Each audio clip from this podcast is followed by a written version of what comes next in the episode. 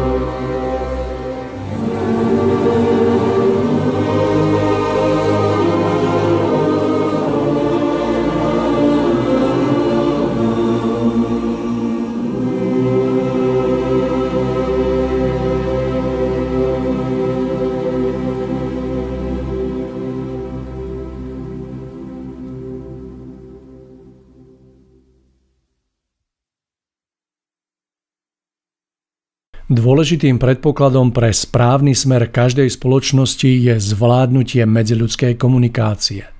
Na objasnenie podstaty pravej komunikácie je potrebné pripomenúť nesmierny význam tvorivej vôle ducha. Vôľa, ktorá spontánne vzniká v ľuďoch vždy, keď im záleží na spoločnom dobre bez vyvyšovania sa a ktorá dáva rozdielným názorom schopnosť doplniť sa a nie vytvárať rozkoly a nevraživosť.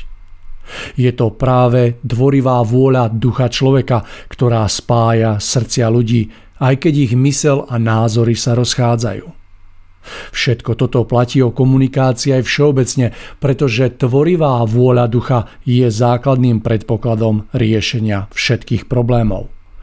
Dokonca je možné povedať, že aj prípadná väčšia chyba človeka je ľahšie odpustiteľná, keď vyplynula z úprimného záujmu o dobro, než menšia chyba, ktorej sa človek dopustil v stave necitlivosti a podlieha negatívnym pocitom. Ďalej je však potrebné uvedomiť si tú dôležitú skutočnosť, že pravá komunikácia nie je založená na schopnosti hovoriť, ako sme doteraz zvyknutí, ale hlavne na schopnosti počúvať, čo druhý cíti. Veď ako je veľkým umením naučiť sa hovoriť o svojom názore či presvedčení, tak je ešte väčším umením dokázať mlčať a počúvať názor iného. Na hovorenie si totiž vystačíme často s učenosťou a vratkým temperamentom, ktorý z nás chrli slová bez kontroly, ale na počúvanie si musíme vydobiť to najcenejšie. Veľkosť ducha, prejavujúceho sa seba ovládaním, pokornou trpezlivosťou, pripravujúcou v duši pôdu na tiché a presné rozpoznávanie pravdy od klamstva. Skutočná komunikácia medzi ľuďmi však často práve prebieha vtedy, keď mlčia a nie keď hovoria, pretože slová sú len zhmotnením ich tichého, predchádzajúceho spojenia. Ticho teda je v tomto smere dôležitejšie ako aktívna práca so slovom, pretože práve ticho vytvára slovám základ trvania a dáva im zbližujúci účinok a čistý obsah. Súčasná komunikácia je však opačná, pretože najskôr sa snaží dávať slovami určitý význam a až neskôr hľadá cestu tichého spojenia. Žiaľ, aj preto je mnoho rozvratov v našich životoch. Skutočná osobná komunikácia dokáže napomôcť spolupráci rôznych ľudí taktiež preto, že prináša vzájomné duchovné doplnenie sa pri výmene energií a jemných žiarení nezávislých na samotných slovách. Plnohodnotný veniec žiarenia prirodzene bráni rozkvetu nedorozumenia a plitkosti, ktorej sa dobre darí, keď vnútornú komunikáciu vyradíme alebo ju obmedzíme len na príležitostný telefonický kontakt či počítač. Naučiť sa správne komunikovať, teda aj počúvať, znamená naučiť sa prirodzene hľadať riešenie prípadných problémov v medziludských vzťahoch vždy najprv v sebe a vo vlastnej premene – nie v blízkych. To je nesmierne cená hodnota pre život, pretože nemáme žiadne právo klásť požiadavky na iných, ani tie najmenšie, keď si nekladieme najprísnejšie požiadavky najskôr sami na seba. Na svoje prekvapenie tiež pochopíme, že veľa hovoriť v súčasnom význame neznamená vždy veľa si povedať a že väčšina súčasných snách maskujúcich sa pod pláštikom komunikácie nie je nič iné ako jednostrannosť dávania bez schopnosti príjmať spätnú väzbu a pracovať s ňou, dávajúc ju do hĺbších súvislostí. Súčasná komunikácia nie je teda komunikácia, ale skôr tichý vnútorný monológ jednotlivca, pri ktorom načúvajúci nie je rovnocenným partnerom, ale skôr obeťou tých túžob, ktoré hovoriaci nedokázal činom uskutočniť neraz pre svoju osobnú slabosť či neschopnosť. Naučiť sa komunikovať znamená splniť požiadavku, ktorú kládol Kristus na nás slovami. Vaša reč buď áno alebo nie. Ona nehovorí o malom počte slov, ktorý musíme dodržiavať, ale vyzdvihuje jednoznačnosť významu a čestnú priamosť. Keď v nás ožije túžba byť pravdivými a priamými ľuďmi, stručnosť sa v našej reči dostaví zákonite, ale až v druhom rade ako následok schopnosti vecne komunikovať. A čas, ktorý bude takto nami ušetrený, nebude nám darovaný pre bezduché a asketické mlčanie, ale na to, aby sme rozvíjali novú komunikáciu v duchu a boli radostnými. Podobne ako mnohomravnosť spôsobuje rozvrat, tak v umení múdro komunikovať spočíva základ trvania všetkého zdravého, teda aj štátneho usporiadania. Komunikácia nie je však chvíľkový dej, ale jedná sa o nikdy nekončiaci proces duchovného, duševného pôsobenia jednotlivca na okolie a späť. K tomuto okoliu patrí aj príroda so všetkými formami, ktoré nazývame živou a neživou prírodou. Má ale nesmierny význam začať sa učiť komunikovať, pretože zvládnutie komunikácie otvára cestu k pravdivosti a úprimnosti. Potom sa každé vyslovené slovo stane prieplavom nových prúdov duchovných energií, ktoré budú liečiť a osvetľovať cestu v každom nečase. Opäť príjemný podvečer zo štúdia na Liptové želám všetkým vám, milí poslucháči, ktorí ste si naladili Rádio Bohemia a ktorí si chcete vypočuť ďalšie v poradí už 64. vydanie relácie Ešte sa to dá zachrániť. Rok 2023 nám ponúka veľmi teplú a zároveň veľmi krásnu jeseň a my dnes spolu s Tomášom budeme hovoriť o zdraví tela a duše alebo o zdraví duše a tela. Od mikrofónu vás srdečne zdraví a želá príjemné počúvanie Mário Kováčik. Tomáš, želám vám krásny, príjemný podvečer. Vítajte. Mario, ďakujem krásne to... a, a ja vás veľmi, veľmi srdečne pozdravujem.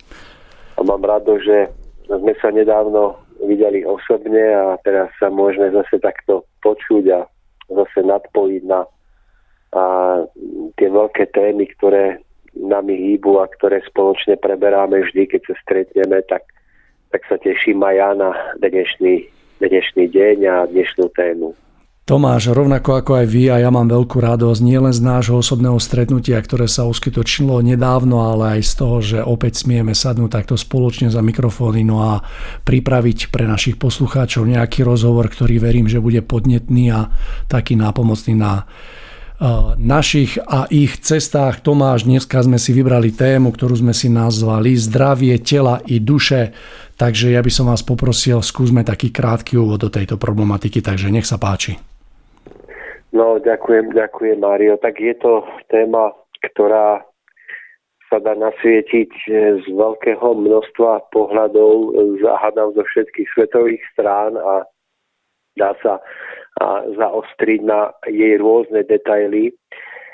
Takže je to téma skoro nevyčerpateľná, obrovská a mnoho ľudí má na túto tému svoj pohľad a my asi nedokážeme akoby ponúknuť ten, ten pohľad tak, aby sme vystihli uh, všetky podstatné okolnosti s touto témou spojené, ale pokúsime sa dnes vytiahnuť aspoň e, jeden dôležitý pohľad alebo jeden dôležitý dôraz, ktorý si prežívam ako, ako niečo, čo by sme mali vedieť, o čom by sa možno malo hovoriť a čo by sme si mali vzájomne odovzdávať svojim spôsobom, svojim stavom vnútorného nastavenia a celého svojho vnútorného naladenia. Takže Mário, ja by som možno túto tému um, ani tak nepoňal uh, tak, že by sme sa zaoberali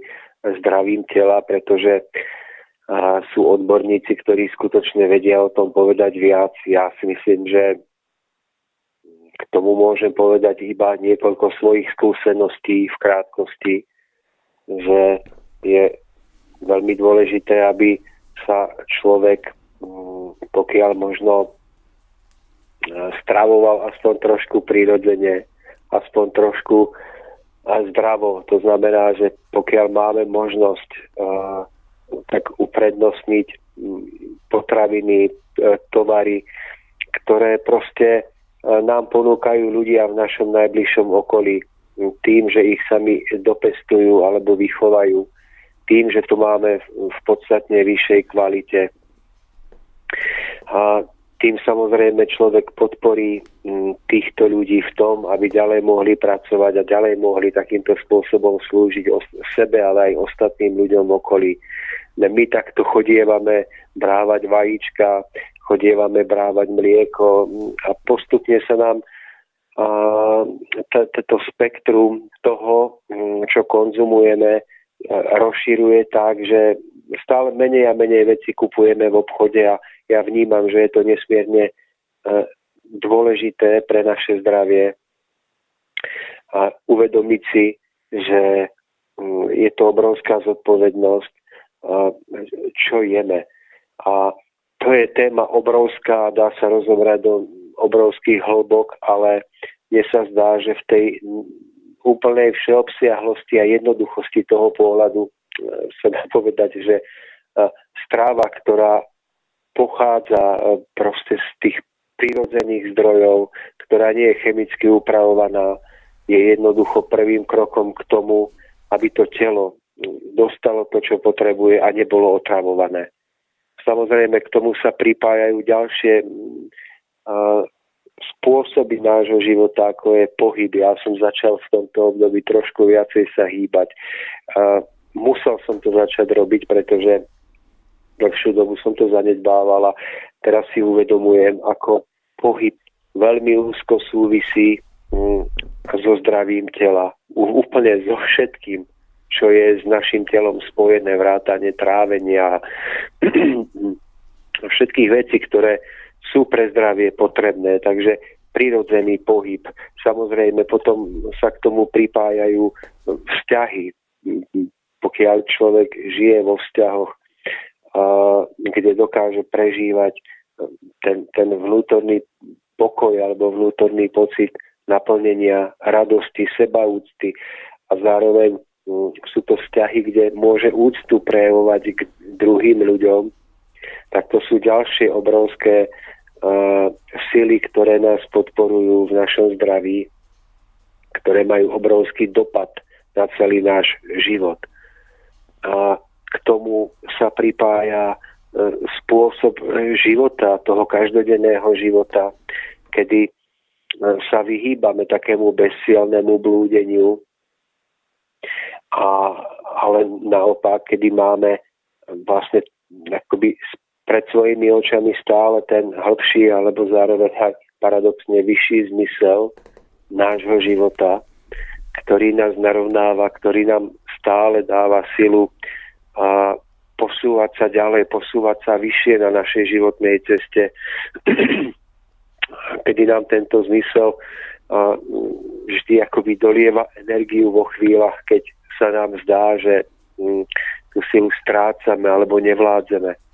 A toto všetko sú jednoduché mm, názory alebo poučky, ktoré každý z nás už tisíckrát počul, ale ktoré stále sa nám tak nejak vo všeobecnosti nedarí do toho života vložiť tak, ako by sme mohli. A mm, paradoxne, až keď človek prichádza o svoje zdravie, tak až vtedy si začína na novo uvedomovať hlboký e, význam a dôležitosť týchto skutočne jednoduchých rád, týchto dôležitých princípov pre život. ale potom je už, už častokrát, nechcem povedať neskoro, ale potom, potom je to už mnohokrát spojené s určitým utrpením alebo prílišným seba zaprením a bolesťou, čomu by sa dalo v podstate vyhnúť. A ja keď sa pozerám na život našich starých rodičov, konkrétne na mojej na život mojej starej mamy po otcovi a po mame, tak um, obi dve tieto staré mamy sa dožili cez 90 rokov, jedna ešte žije a oni v podstate úplne nechtiac a nevedome e, v podstate praktizovali všetky tieto jednoduché uh, myšlienky alebo jednoduché rady bez toho, aby to vedeli. Že jednoducho všetko, čo zjedli, tak to bolo to, čo si dopestovali v záhrade, dochovali na dvore, že v tom bol ten prirodzený pohyb každodenný, ktorý nám tak veľmi chýba, že my ho doháňame športom alebo nejakým takýmto, um, dá sa povedať, umelo vytváraným pohybom, ale oni ho mali tak, že vyplýval z úplne prirodzeného spôsobu každodenného života. Že tá práca v záhradke, cesta do práce, z práce domov. Vôbec celý ten spôsob života bol postavený na prirodzenom pohybe, ktorý mal tie blahodárne a liečivé účinky na zdravie. E, tie rodiny žili v takých prirodzených vzťahov, že e, si vzájomne pomáhali. Určite si aj vy pamätáte, ako to bolo, že boli piati, šiesti bratia napríklad a každý každému pomáhal um, postaviť dom alebo si pomáhali, keď niekto potreboval pomoc a to všetko im vzájomne dávalo určitý hlbší alebo vyšší zmysel života a v prípade napríklad tých mojich starých mám, to boli a sú vlastne ženy s hlbokým vzťahom k duchovným hodnotám na ich stupni, ale s tak hlbokým vzťahom, ktorý je obdivuhodný. A keď sa toto všetko spojí do jedného krásneho celku, tak z toho vyplynie veľmi jednoduchý, ale veľmi účinný návod na to, ako sa vyhnúť mnohým tým ťažkostiam alebo chorobám, ktoré dneska nás ľudí trápia, niekedy už vo veľmi mladom veku. Ale ako som spomínal, nechcem sa týmto veciam ja venovať hlbšie, pretože nie som až taký odborník, aby som sa k ním mohol do hĺbky vyjadrovať. Naša téma znie zdravie tela a duše. A ja by som sa teraz viac venoval problematike alebo téme našej duše a, a to práve z pohľadu určitých neviditeľných duchovných prúdov, v ktorých sa zachvievame v priebehu svojho každodenného života. A rozbehnem túto tému na takom krátkom príklade zo života. Ja som bol asi pred tromi dňami na bicykli a šlapal som do strmého kopca a nado mnou nad velikánskou skalou lietali dvaja muži na, na tých tzv. padákoch. Ono to síce neboli padáky, pretože oni na nich vôbec nepadali, ale no, oni sa tak nejak krásne, elegantne, e, tajúplne vznášali hore dolu, hore dolu na neviditeľných vzdušných prúdoch, tak, že si to užívali v, v, jednoducho v plnej nádhere.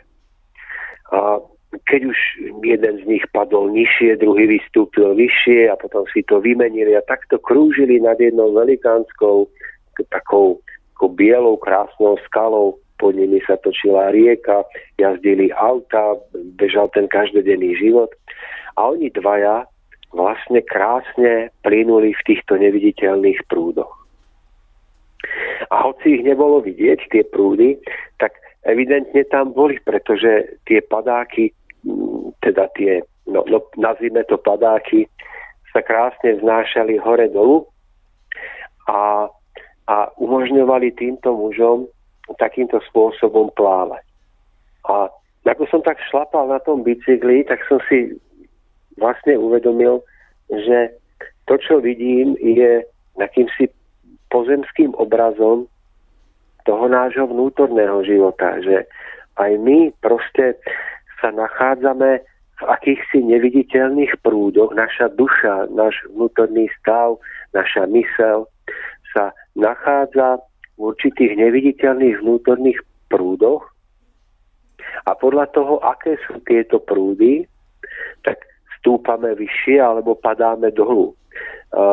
podľa toho, aké kvality sú tieto prúdy, tak prežívame život tak, že mm, prežívame radosť, prežívame stále častejšie e, taký ten nevyslovený cit e, e, radosti a vďaky, že, že smieme žiť, že žijeme obklopení krásnou prírodou, ľuďmi, ktorými sme obklopení, že si uvedomujeme mnohé z toho, čo sme smeli prijať pre náš život ako obrovský dar, ako obrovské bohatstvo.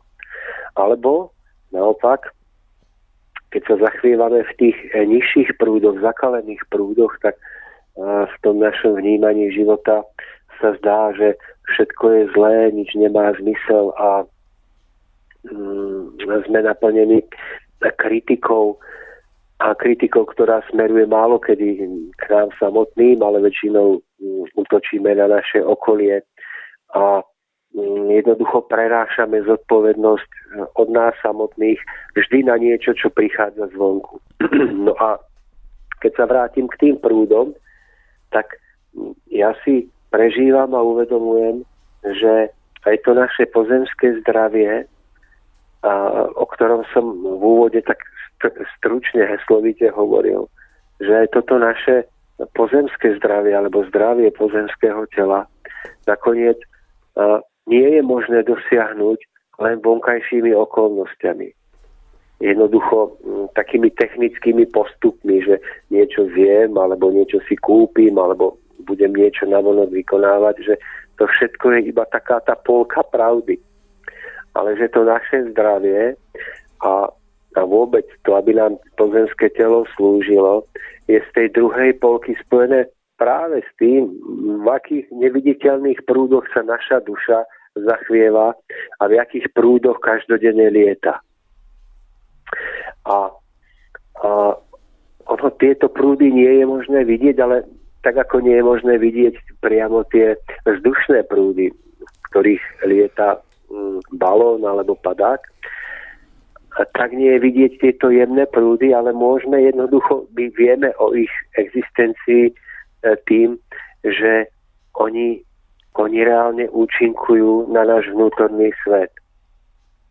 A tak si myslím, podľa tej takej pozemskej analógie tých dvoch lietajúcich mužov, že, že vlastne tou našou úlohou toho každodenného života je uvedomiť si, že tieto neviditeľné prúdy nás obklopujú a tým veľkým umením života je naučiť sa v týchto prúdoch plávať a lietať tak, aby nás poznášali, aby sme si to užívali v živote ako ten jeden krásny naplňajúci let, z ktorého máme veľký rozhľad na všetko, čo je pod nami a okolo nás.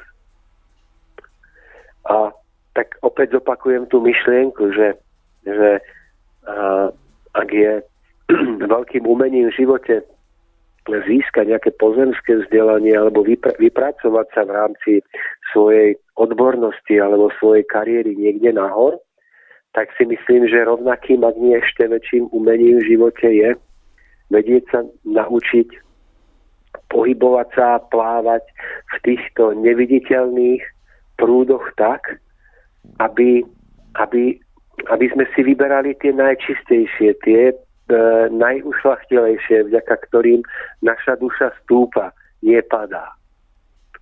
No a mm, ja si zároveň uvedomujem aj to, že a toto je skutočná duchovná práca, ktorá čaká na každého z nás, že mm, čokoľvek urobíme pozemsky, akékoľvek úspechy dosiahneme, tak ak sa nenaučíme lietať v týchto prúdoch a uvedomovať si, ktoré prúdy sú vyššie a nižšie, ktoré sú ušlachtilejšie, ktoré nás poznášajú a ktoré nás trhávajú dolu, tak nikdy nemôžeme prežívať skutočne naplnený a krásny život.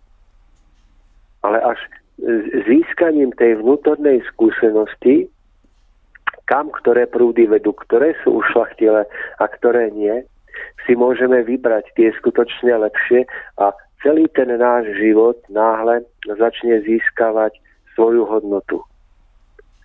A potom sa stane, že hm, človek, aj keby bol sám, alebo uh, by sa nachádzal v nejakom ťažšom vnútornom rozpoložení, tak, tak v okamihu, keď sa vnútorne stíši, zavrie oči a zatúži potom, aby sa vzniesol do vyšších prúdov, tak, tak už v tú chvíľku dokáže prežiť príliv veľkej radosti, veľkej posíly a veľkej harmonie, ktorá poznáša vnútorne a nakoniec vlastne pomáha uzdraviť všetky bunky v tele. Pomáha nakoniec k tomu, aby sa človek vnútorne aj navonok uzdravil.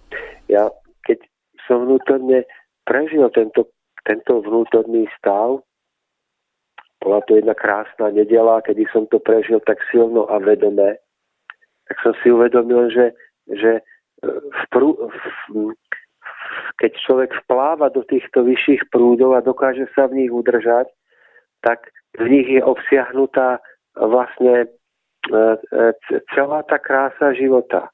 A že človek v tomto stave nedokáže prežívať vnútorne mm, zatrpknutosť, hnev, a akoby nedokáže mať ten pohľad upriamený iba nadol k ťažkostiam a starostiam, ale že v týchto prúdoch je vždy výhľad akoby nahor, alebo výhľad spojený s nádejou. Uh, pohľad na ľudí uh, tak, že vnímame, že ak nám aj niekto v živote ukryvdil alebo ublížil, tak, tak buď, buď sa nám to stalo preto, že sme si to zaslúžili, alebo preto, že on sám nevedel, čo činí, lebo ak by to vedel, tak určite by nám neublížoval, pretože by vedel, že nakoniec ublíži sám sebe.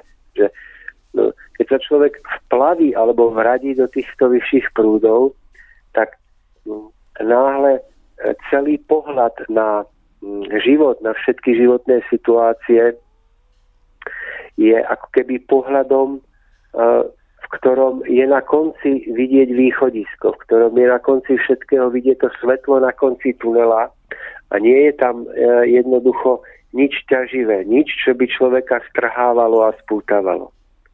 No a keď človek prežije tento stav, alebo ho prežíva opakovane a zistí, aká je v ňom ukrytá taká krása, alebo sila, a, um, aká je, aké kúzlo je v tom ukryté, tak vlastne to je presne tá skúsenosť s týmito vyššími prúdmi, že potom stále častejšie a častejšie sa chce v týchto prúdoch zachvievať. Dáva si pozor, aby z nich nevybočil, aby nespadol, aby ten jeho pomyselný padák nepadol niekde prúdko nadol. Ale spolu s touto skúsenosťou vyhľadáva tie vyššie, vyššie a ušlachtilejšie prúdy a, a spolu s tým vlastne získava hlbokú vnútornú skúsenosť, na ceste k svetlu, alebo ako sme už niekoľkokrát hovorili, na ceste do svojho duchovného domova, pretože na nej sa dá dostať iba, iba e, e, v sile týchto vyšších prúdov. No a ako náhle to človek e, okúsi, uvedomí si, že on sám svojim vnútorným rozpoložením určuje, v akých prúdoch sa bude zachvievať, spolu s tým si uvedomí aj obrovskú zodpovednosť za myšlienky, ktoré, ktorým vytvorí priestor vo svojom vnútornom svete.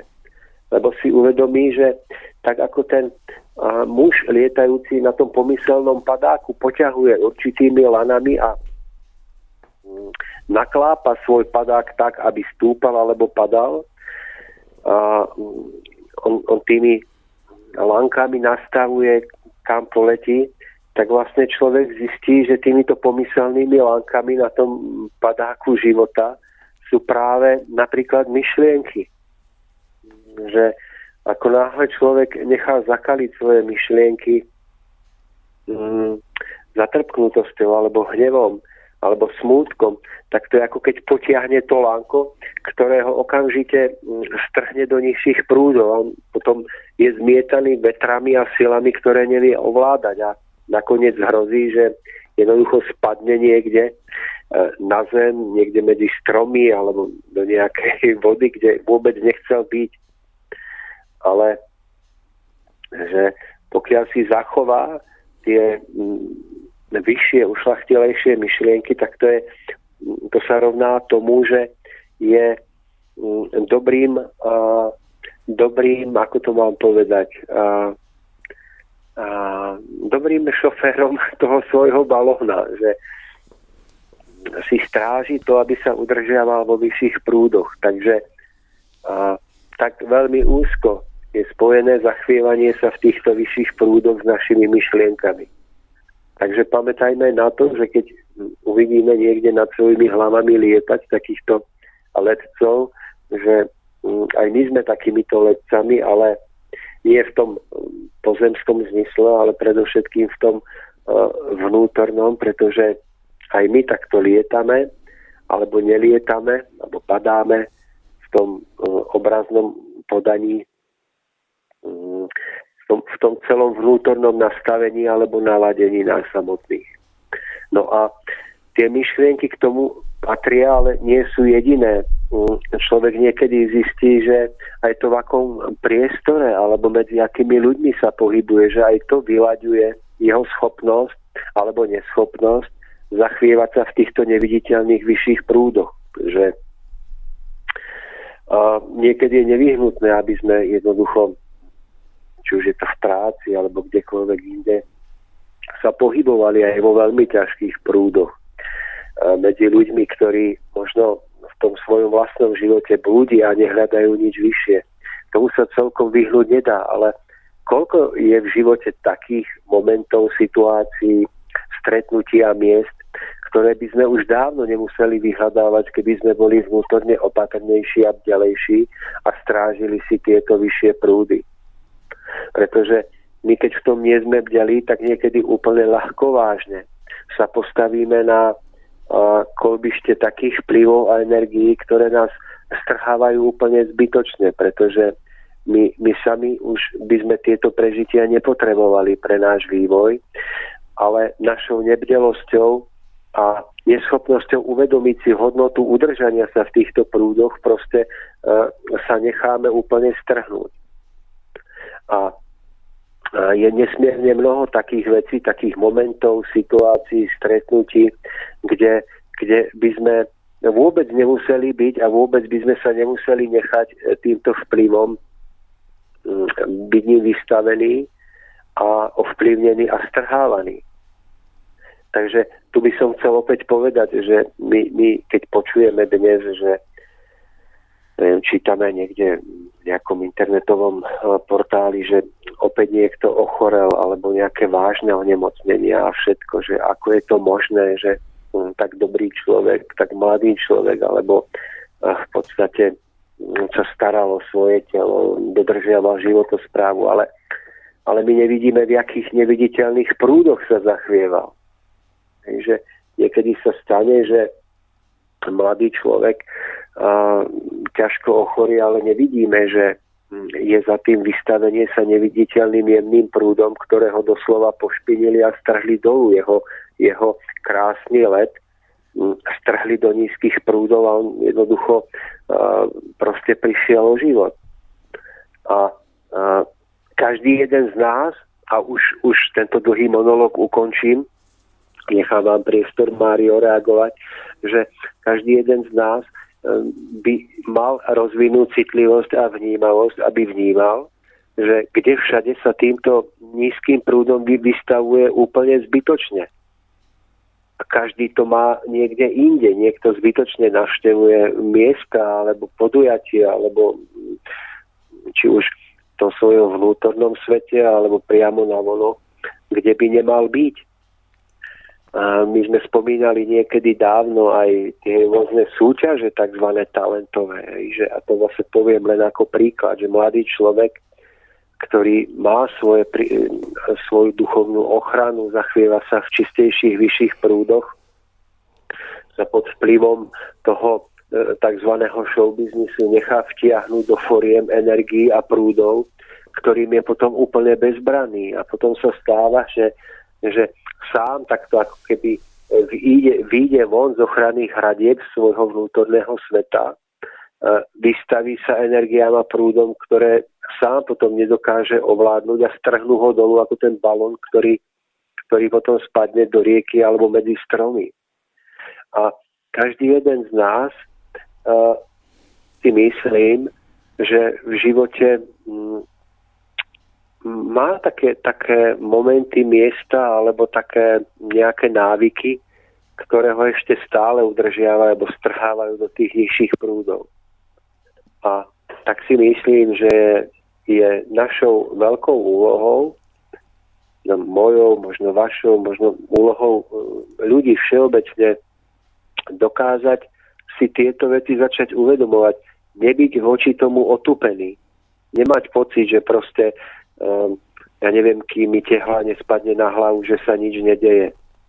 Proste um, sú aj také tie neviditeľné um, prúdy, neviditeľné energie žiarenia, ktoré nás obklopujú a ktoré síce nevidieť, necítiť ich tak ako tú tehlu na hlave, ale ktoré niekedy majú ešte väčší dopad na náš život ako tá tehla na hlave.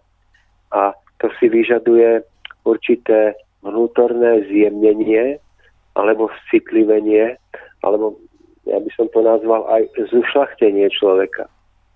Že, že hm, my jednoducho tu pozemsky hodnotíme alebo vnímame hodnotu človeka podľa toho, čo navonok dosiahol, ako vypadá, alebo, alebo ja neviem, koľko zarába, aké má auto, ale skutočná hodnota človeka je v tom, že si uvedomuje tieto neviditeľné jemné prúdy, alebo si ich neuvedomuje, nemusí to mať vedome, ale vníma ich a jednoducho a, m, bdie nad tým, aby sa zachvieval v tých vyšších a ušlachtilejších prúdoch.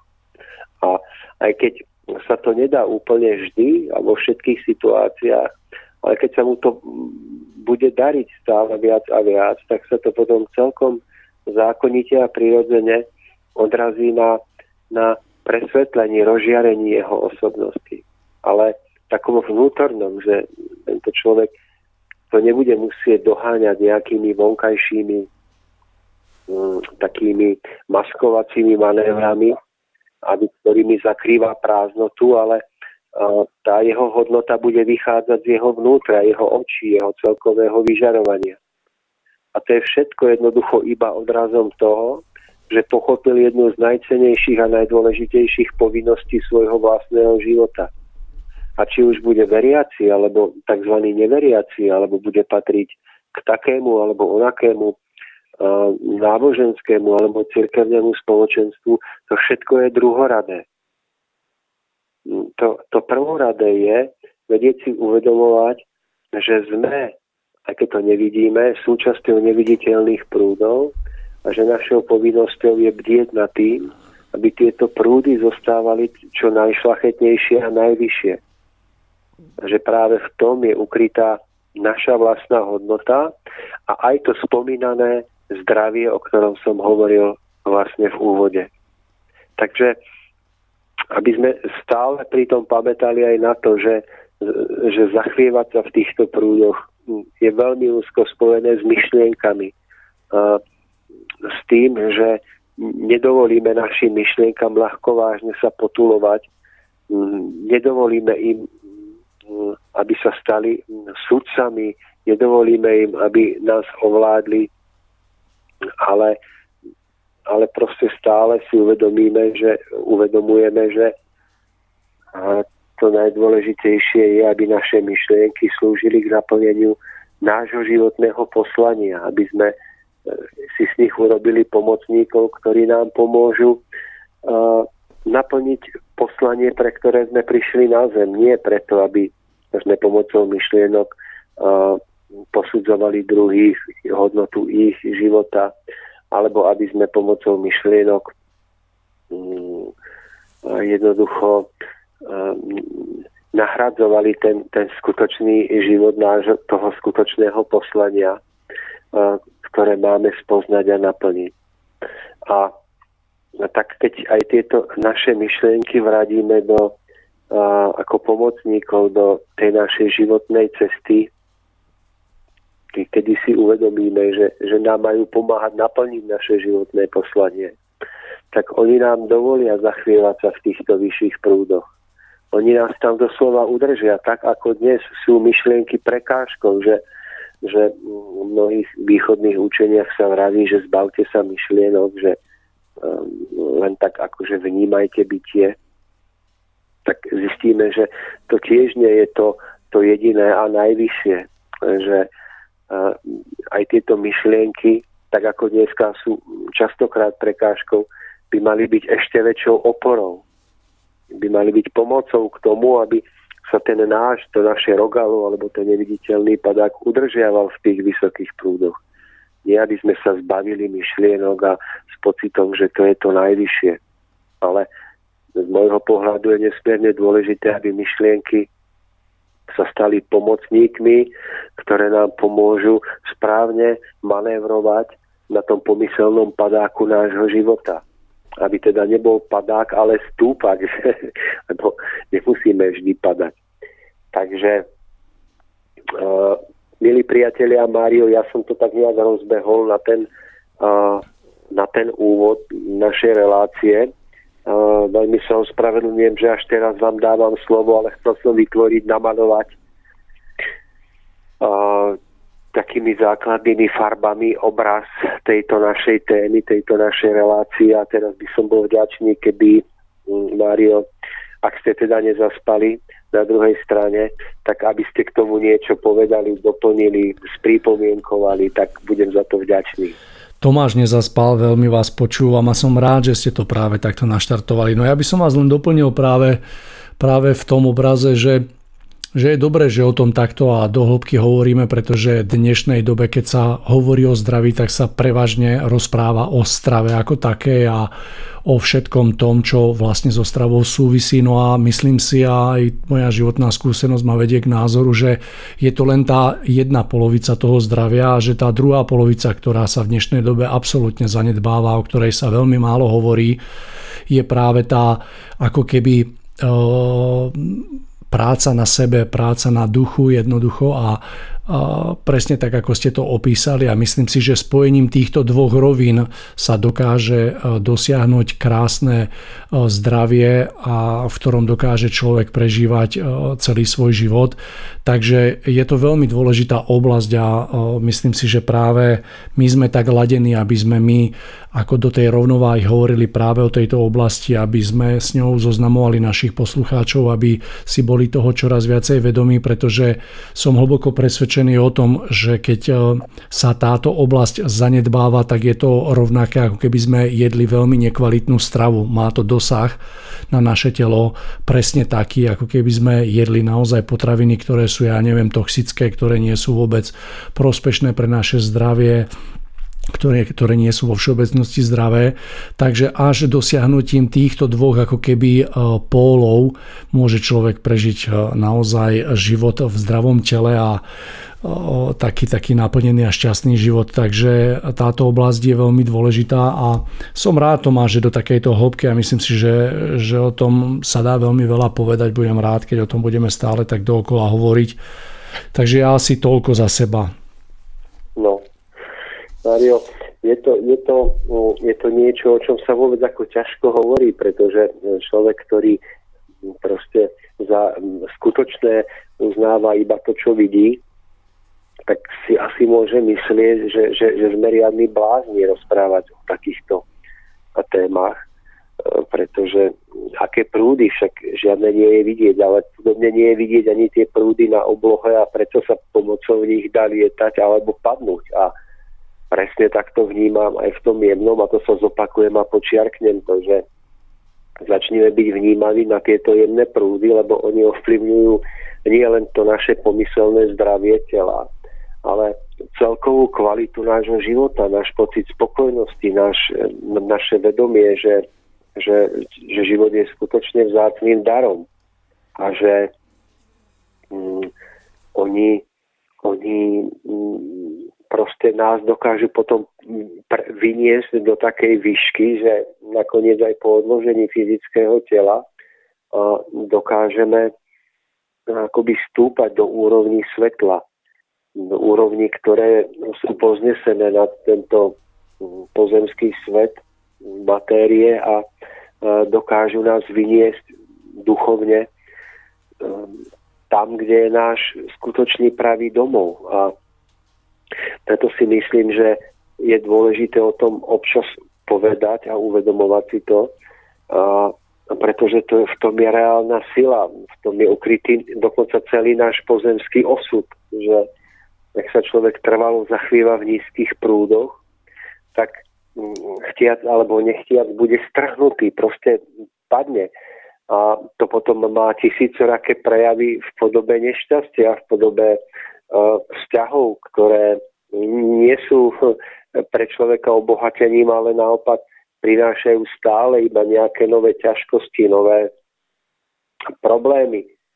Ale človek, ktorý si to uvedomí a poznesie sa do vyšších prúdov, tak mm, spolu s tým začne vyciťovať, ktorí ľudia v jeho živote pomáhajú sa v nich zachvievať, aké aktivity, činnosti, aké miesta mu pomáhajú sa v týchto vyšších prúdoch zachvievať a on ich začne postupne uprednostňovať. Takže nakoniec jeho vzťahy ho samotného budú oblažovať a obohacovať. Jeho celý život sa zmení až do takej podoby, že zatiaľ čo predtým v tých nižších prúdoch by, by, by si vykoledoval život v prostredí, ktoré je prirodzene odrazom jeho vnútorného stavu, čiže prostredie, ktoré je škaredé, ktoré nemá žiadne prvky z ušlachtenia a krásy, pozna, ktoré by poznášalo. Ale ak človek sa vradí do týchto vyšších prúdov, tak on sa postupne zmení aj celé jeho okolie. Jednoducho on si začne vyberať to, čo je krajšie, čo je vyššie a jemu samotnému sa potom v tomto svete, v tom jeho svete, ktorý si vytvorí okolo seba, um, žije lepšie. A k tomu samozrejme patria aj tie pred chvíľkou spomínané vzťahy. A to všetko je iba odrazom toho, či človek bol vnímaný zachvievať sa v týchto vyšších prúdoch alebo nie. A aj keby sa to dialo úplne nevedome, to, to nie je to najdôležitejšie, pretože aj nevedome sa človek môže pridať k nižším alebo vyšším prúdom, ale dôležité je, aby, aby, aby vnútorne túžil po tých vyšších, aby, aby, si, aby sa postupne jednoducho sám vnútorne s tým žil, že to je niečo, čo on potrebuje, po čom túži, čo mu dáva zmysel, v čomu je dobre a nechcel to vymeniť za nič iné. A keď som mm, v priebehu toho svojho prvého vstupu hovoril o tom, že naše myšlienky nám pomáhajú udržiavať sa e, vo vyšších alebo nižších prúdoch podľa toho, aké sú kvalitné, tak k tomu by som ešte dodal, že tieto myšlienky nemôžu byť umelo vynútené, takže človek si povie, idem myslieť pozitívne, alebo idem byť nejakým spôsobom tak akože neprirodzene dobrý. Že dôležité je, aby tie myšlienky vychádzali zo skutočnej e, vnútornej, všeobsiahlej túžby po niečom vyššom. A keď, keď táto túžba v človeku žije, tak ona je zdrojom tým, tak akoby najprirodzenejšou cestou k týmto myšlienkam, ktoré človeku pomáhajú udržiavať sa v tých správnych a vyšších prúdoch. A teraz nechcem, aby to vyznelo nejako, nejako hm, cirkevnícky, ale, ale my sme tu už mnohokrát hovorili aj o, o modlitbe. A hm, tak ako môže formálna cituprázdna modlitba spôsobiť ešte väčšie vzdialenie sa človeka od svetla a od, od stvoriteľa, od Boha, tak môže tá skutočne cituplná modlitba vychádzajúca z tej všeobsiahlej vnútornej túžby po, po odľahčení svojho života, po e, skrášlení, po prežívaní väčšieho skutočného šťastia, tak môže takáto modlitba e, byť takou najsilnejšou oporou k tomu, aby sa človek dokázal trvalo zachvievať v týchto vyšších prúdoch priebehu, priebehu celého pozemského dňa, ktorý prežíva. A preto sú ľudia, ktorí túžia sa modliť, prežívať modlitbu, ale lebo, lebo cítia, že práve toto je ten priesečník, ten, ten skutočne rozhodujúci bod, nakoľko, ktorý rozhodne o tom, či sa v týchto vyšších prúdoch udržia alebo nie. Lenže tým, že my máme skrivený obraz o modlitbe, tým, že uh, uprednostňujeme formálnosť modlitby, jak tú, tú umelo vynútenú pravidelnosť, kde sa opakujú vety, ktoré nás už vnútorne nenaplňajú, tak strácame tento, to najcenejšie, strácame schopnosť prežiť modlitbu, ktorá je vstupenkou k týmto vyšším prúdom. A potom, potom sa čudujeme, prečo sme nešťastní, prečo sa nám zdá, že nás Pán Boh opustil a prečo sa nám všetko zosypáva na hlavu. Ale to je preto, že my sme nepochopili podstatu modlitby a namiesto obsahu sme sa zamerali na uh, formálne a prázdne um, na tú vonkajšiu škrupinu a očakávame od nej viac, než nám dokáže dať. Ja netvrdím, že slova alebo forma nejakých náboženských prejavov alebo modlitby, že by boli zbytočné, ale vždy mu, musia byť podriadené obsahu, ktorý proste musí vychádzať zo srdca, z hĺbky ducha. ak sa ten obsah nenachádza, zostáva iba vonkajšia forma, tak dochádza k znesveteniu všetkého posvetného. A keď na tomto postavíte spoločenstvo alebo církev, tak sa nemôžete čudovať, prečo, prečo zaniká.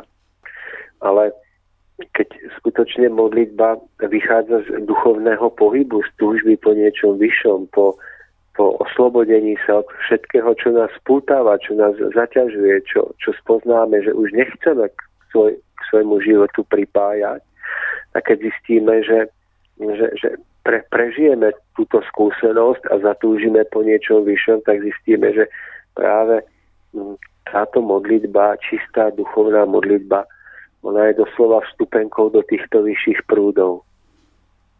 A tu by som ešte raz rád zdôraznil, pretože naša téma sa volá zdravie tela a duše, že by bolo dobre otočiť to a nazvať zdravie duše a tela. Pretože väčšinou je keď sa máme rozprávať o dlhodobom a skutočnom zdraví, tom viac úrovňovom zdraví, tak ono sa naozaj ne, akoby nerodí na úrovni tela s tým, že potom zasiahne i dušu, ale naopak. Musí sa vždy zrodiť zvnútra, z ducha, z duše a spätne potom zasiahne ovplyvní telo.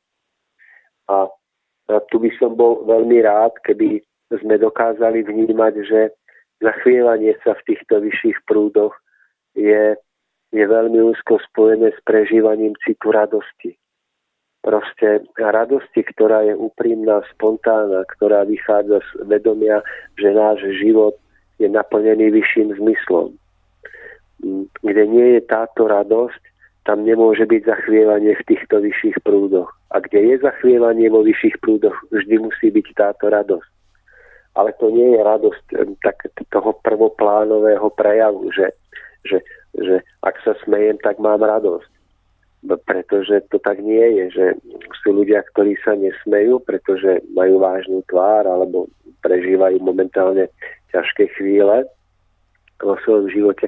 Tá radosť je napriek tomu hlboko vo vnútri, že vedia, že aj keď prežívajú ťažšie chvíle, má to zmysel a vedomie tohto zmyslu vytvára skutočný stav vnútornej radosti.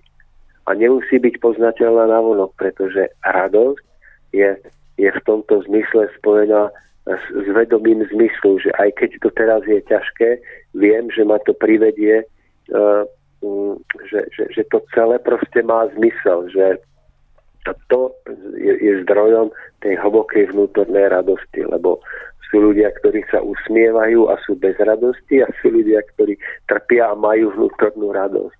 Alebo netrpia, proste prežívajú nejaký navonok nejaký priemerný stav, ale vnútorne prežívajú radosť.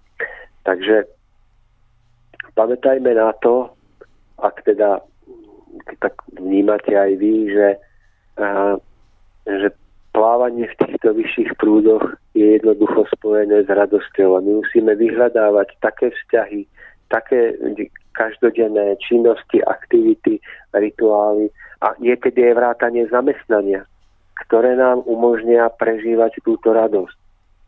A keď človek sa zatúži e, pohybovať v týchto vyšších prúdoch, keď keď, keď to za, keď za, akoby zatúži potom z tej túžby, po tom lietaní duše, po tej ľahkosti, po oslobodení, tak e, ako som už niekoľkokrát tu spolu s vami, Mário, hovoril, že celý vesmír je pripravený urobiť tie najväčšie zázraky, aby človeku pomohol. Nie je tej prekážky, ktorá by sa mohla postaviť do cesty človeku, ktorý túži zachvievať sa v týchto vyšších prúdoch. A aj keby ešte musel nejaký čas trpieť alebo nejaký čas sa lopotiť e, v pote tváre, tak jednoducho tá silná túžba, keď vytrvá, tak ona nakoniec privedie, aktivuje tie neviditeľné pomoci v živote človeka, že nakoniec sa do tých vyšších prúdov vradí a bude prežívať to skutočné naplnenie. A ja som to vo svojom živote smel prežiť niekoľkokrát, naposledy, keď som odchádzal z predchádzajúceho zamestnania, kde som vnímal, že sa už nedokážem zachvievať v tých vyšších prúdoch tej radosti toho naplnenia, po ktorom som túžil. Mm, pretože som bol obklopený prostredím, kde som už nechcel a nemal byť. A prežil som obrovské zázraky vo svojom živote, ako sa z ničoho nič udiali okolnosti, ktoré presahujú vôbec ako rámec uh, toho, čo je uveriteľné, že to, to boli až učebnicové, ukážkové príklady, E, že, že to nemohli byť náhodné deje, ktoré sa mi stali a vďaka ktorým som potom mohol nastúpiť na novú etapu svojho života. A ja som si vtedy uvedomil, že to nie je moja zásluha, ale že to je pomoc celého vesmíru, ktorý takýmto spôsobom môže pomôcť nielen mne, ale môže pomôcť každému človeku, ktorý sa zatúži oslobodiť ale nesmie si tam dávať prekážky v podobe strachu, v podobe neistoty, v podobe toho, že chce mať práve istoty až do smrti, takže e, stratiť dôveru a jednoducho stratiť dôveru, vykročiť do neznáma, takže nakoniec bude do smrti otrokom.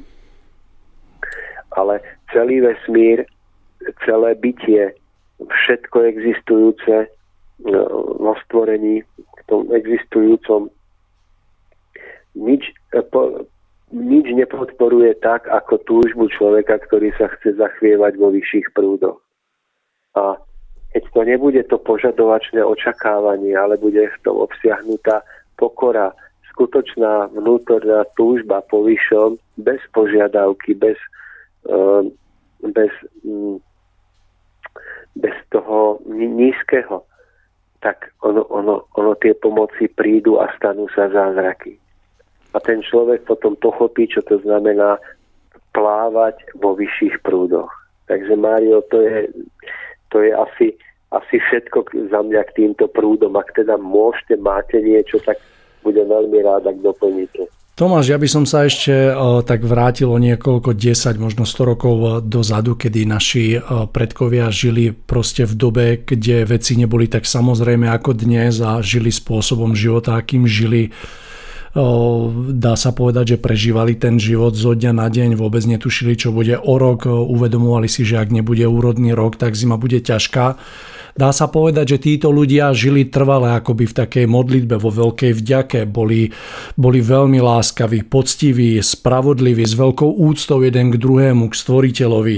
To znamená naozaj vnútorný život bol úplne inde ako je dnes a to sa podpísalo na ich takej dlhovekosti, lebo keď sa pozrieme na tú stránku tej stravy, tak naozaj jedli eh, jedlo, ktoré bolo jedlo, jedlo hej, to znamená, že naozaj bolo veľmi kvalitné jedli veľmi striedmo, pretože ho nebolo veľa. Takže jednoducho títo ľudia, ktorí sa dožívali tak krásneho veku, niekde okolo stovky, možno niekde viac, tak eh, naozaj splňali obe, obe tieto kritéria na to, ako prežiť zdravý a krásny život. Hej, oni dá sa povedať, že v tých eh, krásnych naladených prúdoch pri tom, pri tom ťažkom spôsobe života sa nachádzali ako keby tak oveľa viac ako my. A ešte by som poukázal na jednu takú krásnu vec, že eh, na svete existujú miesta, miesta, ktoré sa nazývajú modré zóny, kde je akoby väčšia koncentrácia ľudí o 100 a nad 100 rokov a Netflix teraz uviedol veľmi peknú takú minisériu práve o týchto modrých zónach, kde jeden človek prichádza do týchto jednotlivých oblastí a ako keby skúma a spoveda týchto ľudí a vypicháva tam jednoducho také podstatné veci a hľadá tie prieniky, čo majú spoločné. No a samozrejme, e, okrem tej stravy, tak e, všetky tie prieniky, myslím, že v každej nájde takých 5, tak sú práve tieto oblasti, to znamená takého dobrého naladenia, význam vzťahov, to, aký život prežívame počas celého dňa a naozaj to vnútorné nastavenie človeka má, dovolím si tvrdiť, o niečo väčší dosah na celkové zdravie človeka. Takže vrelo odporúčam, je to veľmi krásny dokument, volá sa Ako sa dožiť 100 let. Je to v češtine a dokonca, dokonca je tam veľmi krásna zaujímavosť, že e, Singapur ako krajina proste v týchto azijskej krajine, tak e, je, nebudete veriť, ale je jednoducho nastavená tak, že tá proste komunita tých ľudí, koľko ich tam žije, to sú milióny, tak ako keby všetci chápu význam tohto všetkého a dokonca celé to vedenie mesta od jednotlivých ministerstiev, ktoré, pod ktoré spadajú jednotlivé tie oblasti, tak sú nastavené tak, že vytvárajú vlastne tieto oblasti, že napríklad, poviem jednu z mnoha vecí, že auto, ktoré stojí v Európe 100 tisíc eur, tam stojí 250 tisíc, potom zaplatíte veľké peniaze za licenciu, že môžete šoferovať, to znamená, ľudí to núti chodiť pešo, štát sa stará o to, aby vytvoril dostatočné množstvo tých proste cestičiek, chodníkov, cyklotrás. Napríklad veľkou dotáciou prispieva toto mesto napríklad tým, že že v istom veku umožní, aby rodičia sa pristahovali do blízkosti detí alebo naopak. To znamená, neexistuje tam žiadny dom dôchodcov, ale štát e, vysokou mierou podporuje práve toto, aby, aby tie rodiny boli pokope. Hej, to znamená, že buď sa e, kúpi byt, rodičom v blízkosti detí alebo naopak. Fakt stojí to za to a som veľmi rád, že niečo takéto je zverejnené a kde sa vlastne do popredia dostáva tá druhá stránka, ktorá stojí za veľkým zdravím človeka, o ktorej my sa snažíme rozprávať a naozaj tam prilievajú z tejto oblasti ďaleko viacej toho ako v oblasti stravy, oveľa viac ako celý ten dokument, dá sa povedať 80% je práve o týchto všetkých neviditeľných javoch, o tom vnútornom prežívaní človeka, o tom vnútornom nastavení, hej, čo všetko to obsahuje, tak e, práve toto dávajú do popredia. Takže veľmi, veľmi dobré. Ďakujem krásne. Verím, že si ten dokument nájdem čas pozrieť, že ho nájdem pri práci si ho rád pozriem a načerpám ďalšiu inšpiráciu a, a čo k tomu dodať? Ja si, ja si naozaj myslím, že by sme si v tom mali pomáhať, tak ako o tom radíme, že, že uh, byť si oporou, že keď vidím, že ten dotyčný človek práve sa nachádza v nejakých nižších prúdoch alebo ten jeho uh, padák alebo balón, tak sa, sa dostal do nejakých prúdov, ktoré môžu privodiť jeho pád, tak, tak mu pomôcť. A ja som to videl na tých dvoch mužoch, ktorí tam lietali. To bola taká krásna symbióza, že oni nemohli lietať v jednej výške asi kvôli bezpečnosti, tak oni si to tak krásne vymieniali, že to tak z diaľky vypadalo ako súhra, ako vzájomná pomoc. No a keď som potom schádzal naspäť na svojom bicykli, tak to bola taká zhoda okolností, že oni akorát v tú chvíľu pristali. Jeden asi, neviem, príklad, minútu predtým, než som tam prišiel na to miesto, kde mali parkované to auto, kde pristali.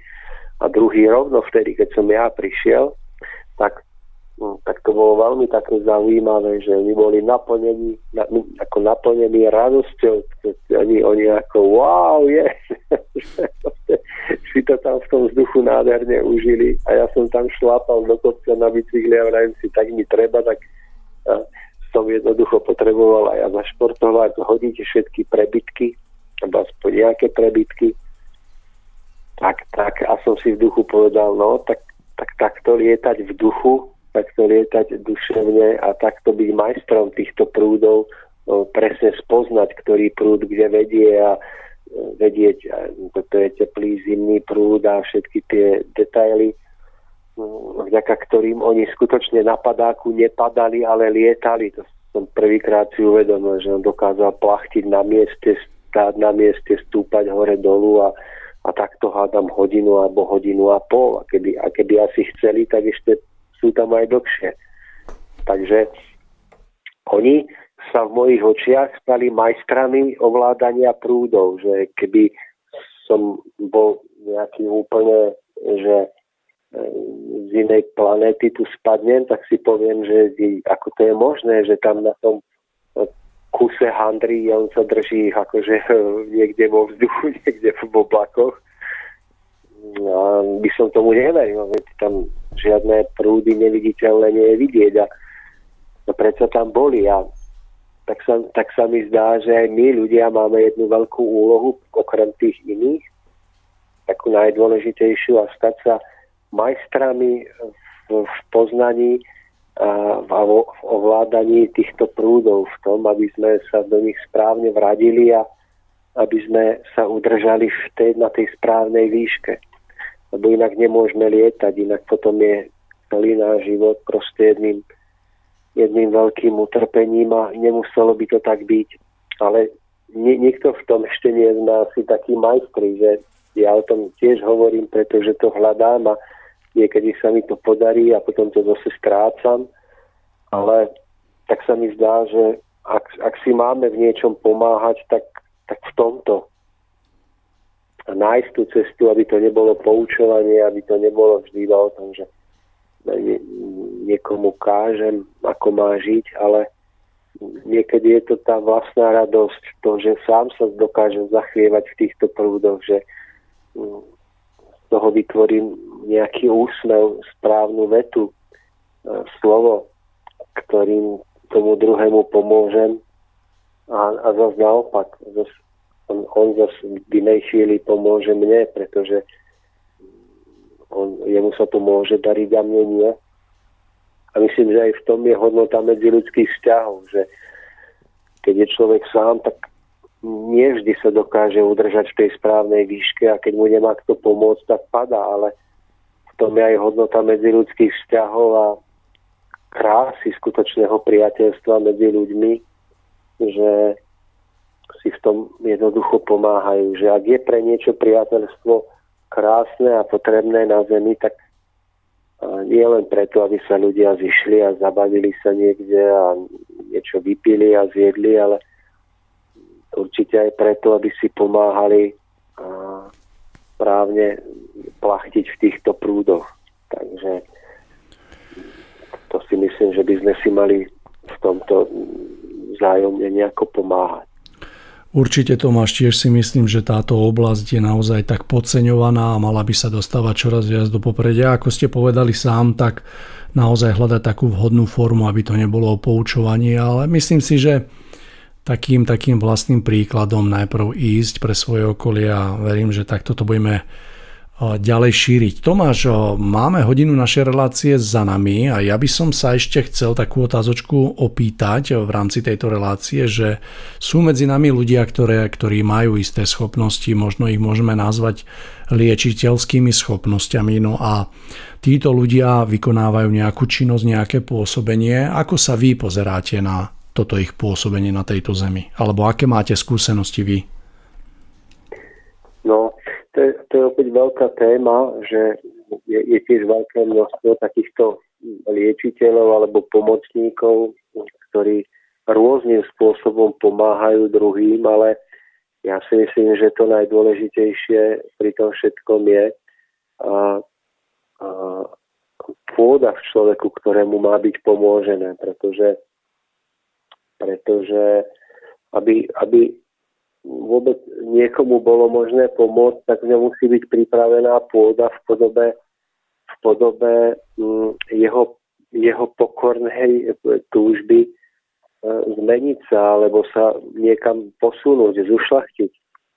No a pokiaľ liečiteľ pomáha človeku a nie je táto pôda pripravená, tak e, nakoniec utrpí aj samotný ten tzv. liečiteľ, pretože niekedy sa stáva, že ten, ten tzv. liečiteľ ako, alebo pomocník pomáha tam, kde pomáhať nemá a nakoniec utrpí on sám, len preto, že napríklad ako má to, má to ako povinnosť, pretože to má zaplatené, alebo to má ako prácu. Že niekedy sa stáva práve to, že um, v podstate by mal tú pomoc odmietnúť, pretože tá pôda pripravená nie je, ale keď on za každú cenu chce pomôcť a nechá sa takýmto spôsobom kúpiť, tak je len, že nepomôže tomu, e, kto prichádza s tou prozbou o pomoc, ale nakoniec ublíži a uškodí aj sebe.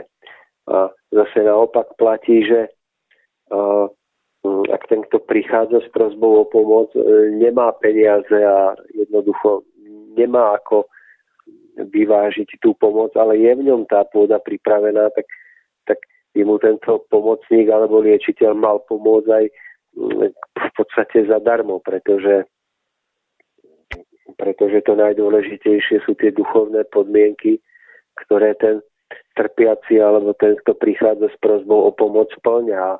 No, keď, ich, keď ich v tú chvíľu splňa, tak, e, tak si zaslúži pomoc. A pokiaľ mu niekto nepomôže, pretože si povie, a tak čo z neho máme, tak z neho nič, ako na ňom nič nezarobím, tak, tak tento človek môže opäť strátiť potom ten, ten, ten trpiaci alebo ten hľadajúci môže strátiť potom toto naladenie a zase uh, proste mu nemusí byť možné pomôcť veľmi dlhý čas, takže uh, ja sa na akoby liečiteľov alebo týchto ľudí pozerám tak, že proste je to spojené s obrovskou zodpovednosťou, ktorú nesú.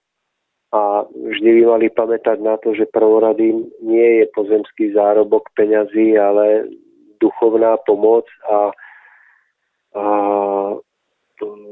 zohľadnenie týchto duchovných uh, jemných súvislostí, ktoré sú s pomocou človeku vždy spojené.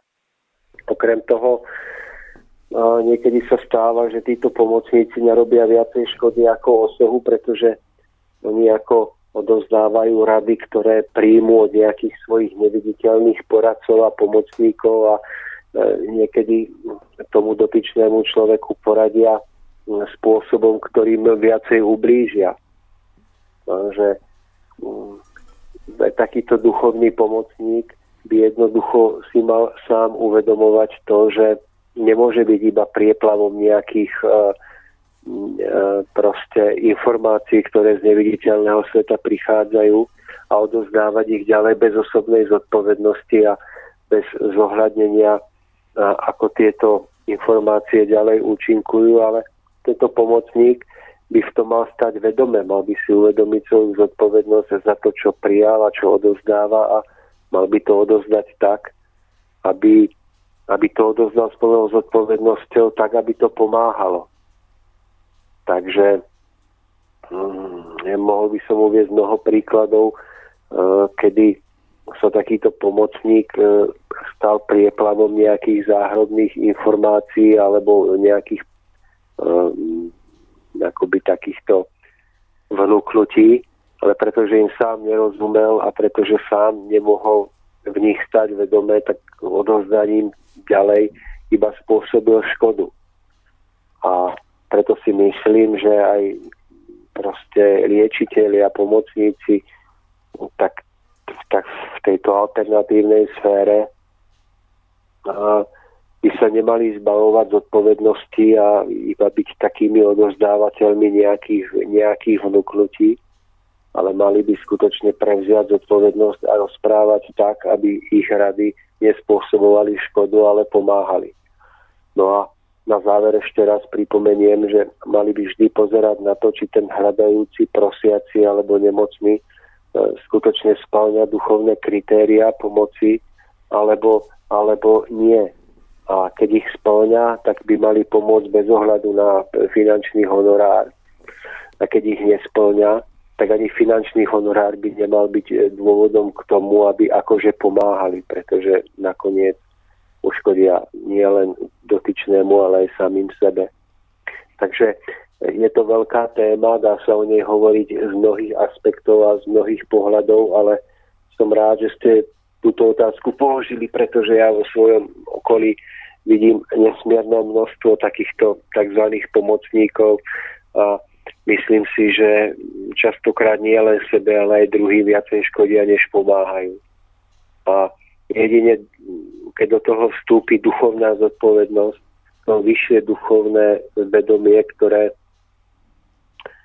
ktoré nie je iba prieflavom nejakých e, proste vnúknutia informácií, ale ktoré skutočne, za ktorým stojí zodpovednosť človeka, tak vtedy až akoby začnú takíto ľudia skutočne, skutočne pomáhať a nakoniec nie len teda iným, ale aj samých seba tým posunú nahor a zušlachtia. Takže Mário, ja mne sa zdá, že, že dnešnú tému sme, sme naplnili aspoň do tej miery, ako sme najlepšie vedeli a, a to sme boli pripravení. A ja si z nej odnášam ešte väčšie predsavzatie učiť sa lietať v týchto vyšších prúdoch a kormidlovať tak, aby, aby som nemusel padať do tých nižších a veľmi to prajem nám všetkým, aby sme v tom boli citlivejší, vnímavejší a aby sme si to všímali, pretože v tom je ukrytá najväčšia hodnota života. Tomáš, pripájam sa k vám.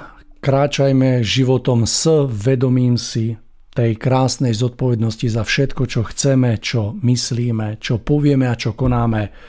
No a mne už Tomáš neostáva nič iné ako len túto krásnu reláciu ukončiť, takže chcem sa poďakovať za to, že e, ste sa s nami podeli o svoj pohľad práve na túto problematiku, lebo sa domnievam, že je veľmi dôležité o tom hovoriť, aby sme tak dosahovali naozaj plné zdravie, aby sme prežili krásny a hodnotný život v zdravom tele, ktoré nám umožní sa vždy, každý deň radovať z toho, čo smieme prežiť. Takže ďakujem Tomáš, no a milí poslucháči, to je od nás na dnes všetko.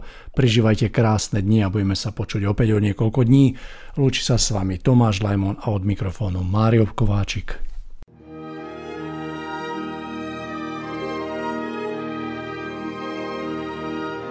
Nalaďte se na dobrou vlnu s rádiem Bohemia.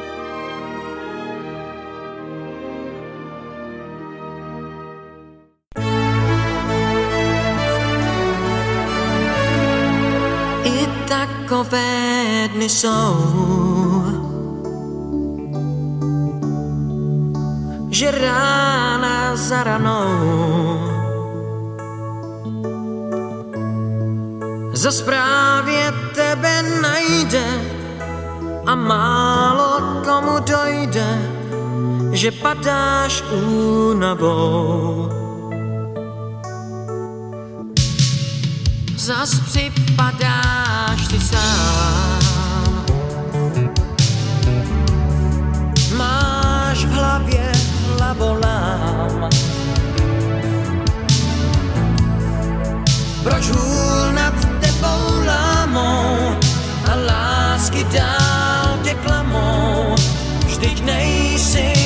the time.